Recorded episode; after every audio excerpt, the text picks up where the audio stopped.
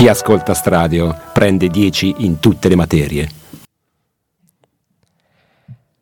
Ore 10 e 06, ci siamo? Ok, perché ho sentito l'audio che partiva un attimo, ci siamo, ci siamo, siamo tornati finalmente dopo le vacanze, eh, ripartiamo con la prima diretta qui su www.stradio.it e partiamo subito con i primi ospiti della mattina, Ab- mm, partiamo da Ilde, giusto? Sì. Ok, con il marito di cui il nome Francesco. purtroppo... Ok, Francesco e Ilde e... eh, mm, diciamo perché vi abbiamo chiesto di, di venire perché ehm, voi siete particolarmente legati al tema del viaggio della memoria e ehm, insomma tutta la, la questione dei campi di concentramento quindi vi direi intanto di presentarvi un attimo chi siete, cosa fate così Allora, poi partiamo un po'. Io sono Ilde Bottoli e dal 1995 eh, mi occupo dell'organizzazione del progetto Memoria che prima si chiamava Il futuro a una memoria ed era gestito dalla,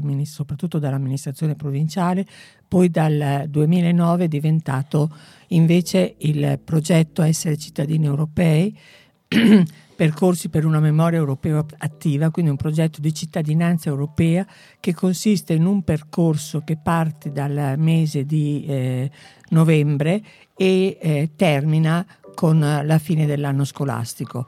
La tappa eh, di questo percorso eh, di educazione alla democrazia, di educazione ai valori dell'Europa, Mhm. di trasmissione della memoria, questo è il tema principale, centrale di questi quasi 30 anni di attività del progetto, di cui devono essere protagoniste le scuole che hanno poi aderito alla rete e sono tutte le scuole della provincia di Cremona, superiori della provincia di Cremona, esclusa una, abbiamo... eh, nel, dicevo, nel viaggio il eh, punto principale, però Mhm. ci vuole un percorso di preparazione molto importante. Inoltre noi eh, abbiamo sempre eh, pensato al sistema concentrazionario, non soltanto alla deportazione di una categoria di vittime, sia pure importantissima come Certo. quella della, della Shoah, degli ebrei naturalmente, che non eh, rimuoviamo in nessun modo, che- per la quale abbiamo il grandissimo rispetto, però è importante che attraverso i viaggi, cioè l'impatto diretto, la conoscenza diretta che i ragazzi hanno con i luoghi in cui quella terribile storia pagina, di quella pagina buia del Novecento è avvenuta, aiutino a capire che le vittime del nazismo e del fascismo sono stati milioni, oltre ai 6 milioni di ebrei, almeno altri 6 milioni, per parlare soltanto di quelli morti, per non parlare di quelli deportati e sopravvissuti con gravissime conseguenze e ferite. E inoltre sottolineiamo anche la partecipazione attiva e autonoma dei regimi collaborazionisti, compreso il fascismo italiano, che sarà l'oggetto del viaggio di quest'anno. Bene, e allora, ehm, visto che parliamo appunto di- del viaggio, l'hai citato, l'ha citato anche lei, ehm, in cosa consiste effettivamente un viaggio della memoria? Perché si chiama viaggio della memoria e quale può essere lo scopo per cui viene fatto? Allora, lo scopo, gli scopi nel corso di tutti questi anni, condivisi, lo ripeto, dai dirigenti, dagli studenti e dalle famiglie, perché noi abbiamo portato migliaia di giovani. Noi quest'anno partiremo in oltre 500, ci stiamo avvicinando ai 600, ma noi siamo partiti in 840, noi eravamo 940 pronti ad andare a tesi quando è scoppiato il Covid. Quindi vuol dire che risponde ad un'esigenza profonda di conoscenza diretta dei luoghi, cioè è un approccio alla storia e alla memoria rappresentata soprattutto dai testimoni che spesso sono venuti a Cremona e che altrettanto spesso ci hanno accompagnato durante i viaggi ci hanno fatto, e hanno fatto visitare ai ragazzi i luoghi. Quindi c'è una domanda profonda di eh, conoscenza diretta, cioè la pagina non è la paginetta di storia sul libro, no? ma di contatto diretto con questi luoghi della storia, ma anche di un contatto diretto con quello che l'uomo di cui l'uomo può essere capace, le atrocità che sono state commesse, ma anche il dolore, le vittime, quello che hanno subito le vittime, che cosa significa essere vittime in questi luoghi, perdere completamente la propria umanità e poi un percorso per riacquistarla. Quindi è una realtà veramente molto complessa certo. e eh, noi cerchiamo di aiutare i ragazzi a percorrere attraverso l'intervento di storici, di studiosi e soprattutto attraverso il rapporto con i loro docenti. Certo. I, I, docenti sono fondamentali in questo percorso. Io sono curioso proprio di, di, questo, cioè i giovani come rispondono a questa cosa? Sono curiosi, sono interessati, sono attivi sull'argomento? Forse magari di più, forse rispetto a altre generazioni? Come, qual è la risposta? Allora, allora, io posso solo dire che c'è stato un crescendo mm. continuo nel corso degli Bene. anni in termini di adesioni. Quando parlo di adesioni voglio precisare che non sono semplicemente l'iscrizione a una gita scolastica. Primo, il viaggio della memoria non è una gita scolastica, esatto. perché allora lo organizzerebbe qualcun altro io proprio non me ne occuperei, va bene? Ma è dedicato, quindi quei tre giorni che adesso siamo costretti a fare per la disponibilità delle nostre risorse, prima erano sei giorni, sono pieni di incontri, di appuntamenti e di visite dedicate a quei luoghi. E i ragazzi prima di partire sanno dove vanno, cosa vanno a vedere e perché, perché? ci vanno. Ecco e quando ritornano tornano cambiati e questo ce l'hanno confermato in molti insomma e dopo 30 anni di esperienza mi sento di poterlo affermare con certezza quindi la risposta è buona da parte dei giovani molto sono molto buona. interessati attenti bene cioè 940 benissimo. visitare Teresin voglio dire mm? ci rendiamo conto Chiaro. Allora io direi che ci prendiamo un attimo di, di pausa e a proposito appunto di, di, questo argomento, di questi luoghi purtroppo hanno, in cui si sono consumate eh, tragedie, però c'è una parte, un minimo di luce nella storia che è quella della musica che è stata creata in questi luoghi e quindi ci sentirei un brano che è estratto da Brundibar, che è una piccola opera che è stata appunto realizzata proprio in un campo di concentramento, ce la sentiamo e ci risentiamo tra pochissimo.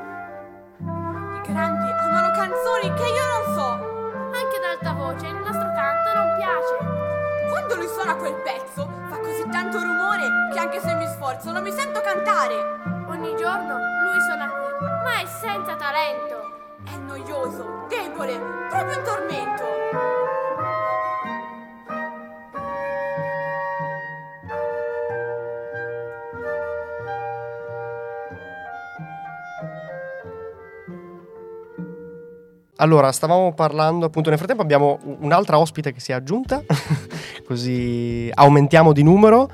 Una docente, giusto una professoressa, si presenti, microfono, giriamo, che siamo un po' tirati con i microfoni. Eh, Eccoci eh, buongiorno qui. a tutti, sono la professoressa Caggiano e mi occupo all'interno dell'istituto del progetto della memoria e quindi tengo i collegamenti con eh, l'organizzazione con la professoressa Bottoli. Bene. E, ehm, dicevamo, abbiamo parlato appunto prima dei, dei ragazzi, di come, di, di come, rispondono a questo tipo di iniziativa. Dal lato di una docente sono, sono curioso anche del riscontro post. Ne, ne parlate insieme? Cosa emerge? Sì, come diceva prima Hilde, eh, non, il progetto non, non, si riduce solo al viaggio, quindi è un percorso nel quale tutti gli studenti vengono accompagnati a partire da novembre fino ad arrivare poi al, al viaggio vero e proprio, quindi loro vengono in qualche modo anche formati, poi loro stessi elaborano, eh, seguendo un po' la loro ispirazione personale legata anche all'indirizzo scolastico dei ragazzi e pro- producono poi eh, materiali per la mostra, quindi la riflessione poi viene rielaborata attraverso appunto eh, le, le cose fatte per la mostra, insomma.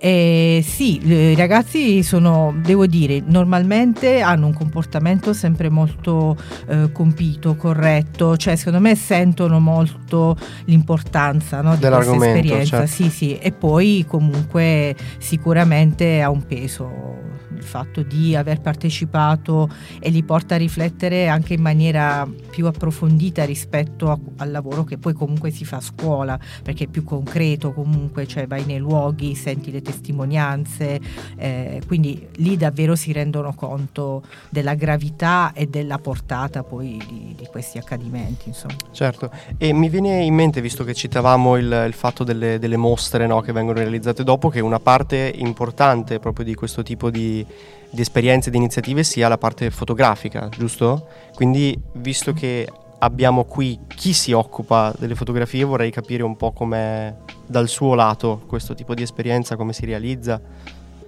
Beh, eh, sono eh, diciamo due i momenti fotografici. In genere la documentazione dei viaggi della memoria dei, con i ragazzi, cercando di rendere eh, visibile la partecipazione e quindi anche cercando di cogliere le espressioni sui visi dei ragazzi, in particolare durante le cerimonie.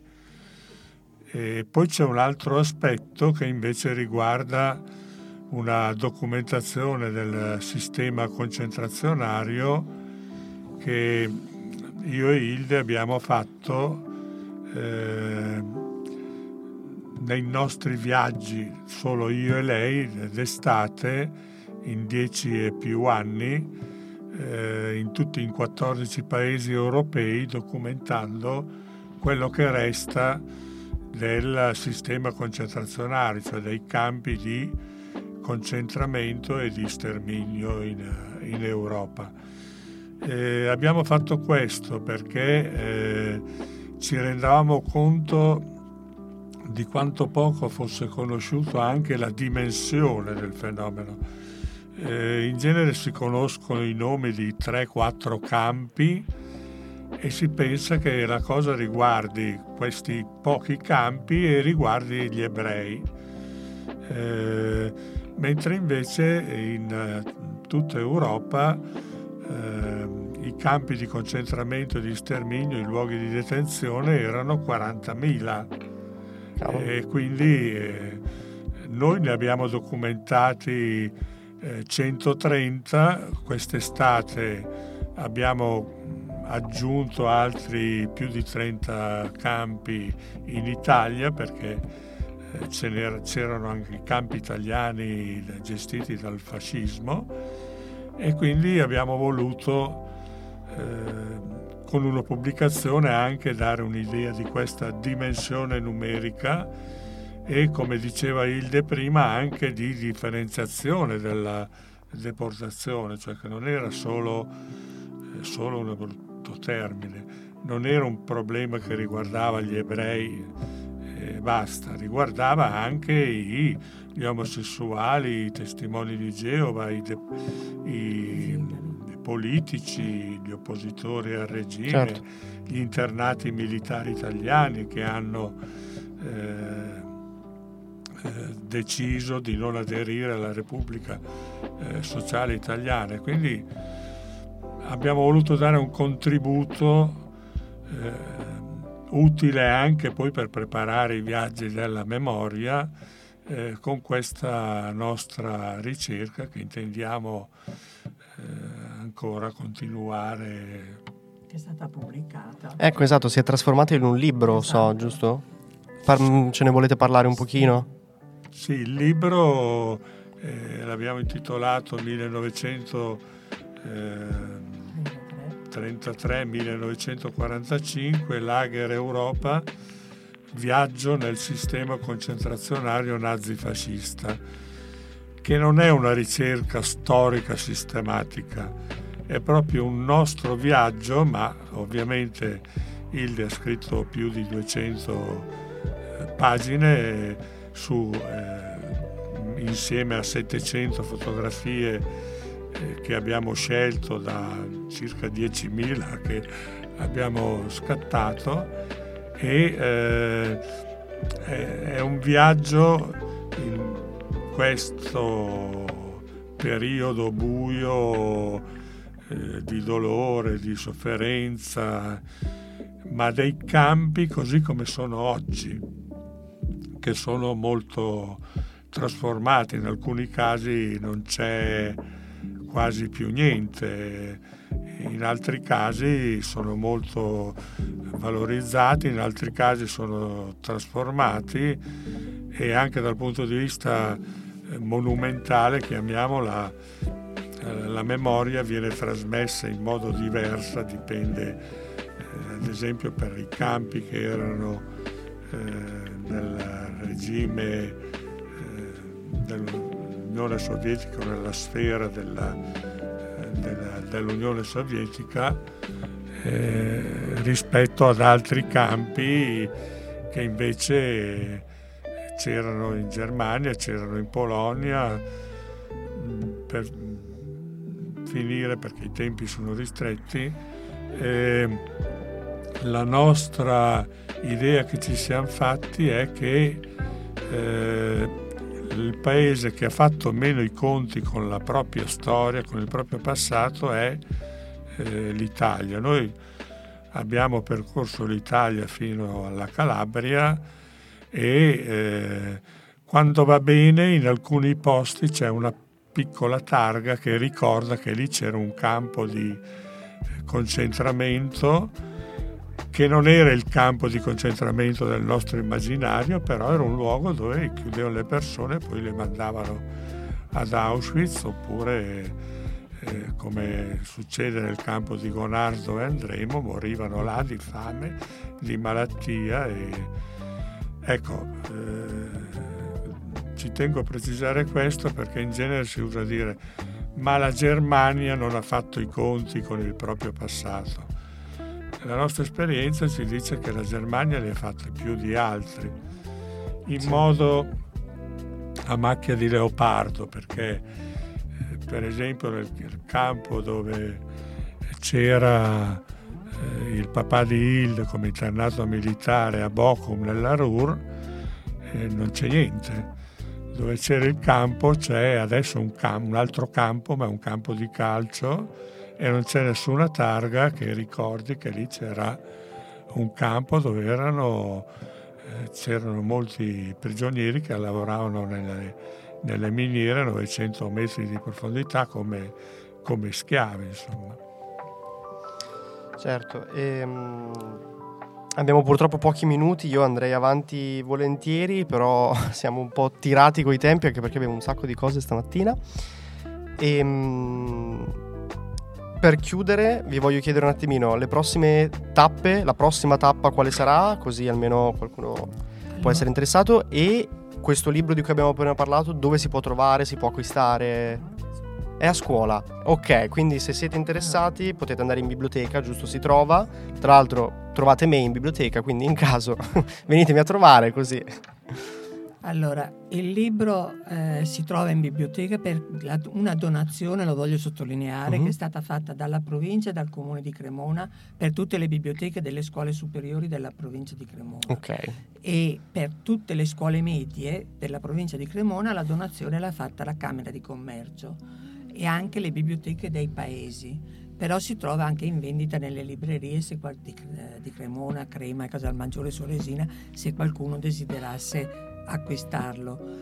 Eh, i, le mete, le prossime tappe, diciamo meglio, anche di preparazione. Una imminente è quella uh-huh. del 23 per la giornata della memoria, con il collegamento in diretta con la testimonianza di Sami Modiano. Il 15 febbraio ci sarà la giornata del ricordo con il professor Tenca Montini, sarà dedicato alle foibe, all'esodo e alla, al confine orientale. Il confine orientale sarà anche la meta del prossimo viaggio della memoria del 9, 10, 11 aprile, perché è molto importante ed è una questione molto controversa che si evolve, cioè noi partiamo dal 1941, dall'attacco italiano al regno di Jugoslavia, alla sua dissoluzione, alla annessione, cioè alla creazione della provincia di Lubiana e andremo a Lubiana, uh-huh. ma andremo anche a Gorizia che dopo la fine della guerra, in, in seguito alle profonde divisioni, contrasti che ci sono tra l'Italia, la Jugoslavia, le potenze vincitrici e le potenze sconfitte, l'Italia è una potenza sconfitta, lo voglio ricordare, quindi non ha voce capitolo nelle trattative, perché questo spesso non viene detto, fino a quando viene creato nel 1954 una linea di confine eh, che è invalicabile, quindi la stalla è in Slovenia, la casa è in Italia. Questa storia è finita nel 2004 grazie all'ingresso della Slovenia nell'Unione Europea, ma in mezzo c'è stato il crollo della ex Jugoslavia.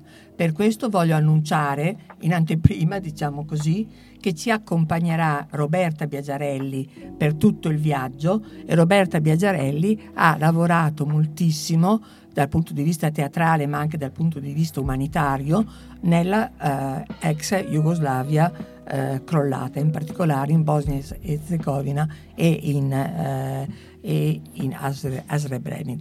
Ok, allora io vi ringrazio per essere stati qui con noi, per averci raccontato un po' la vostra esperienza e anche per aver promosso questa, queste iniziative, questo, questi viaggi.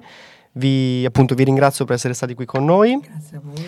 E adesso vi invito a non scappare perché abbiamo ancora un altro momento con, eh, con, ospiti. Parleremo della Corsa Rosa, che è una bellissima iniziativa che si tiene proprio qui a Cremona. Quindi mi raccomando, rimanete con noi. E mm, grazie ancora, ci sentiamo The Woman in Red, no, Woman in Red di Stevie Wonder e torniamo tra pochissimo.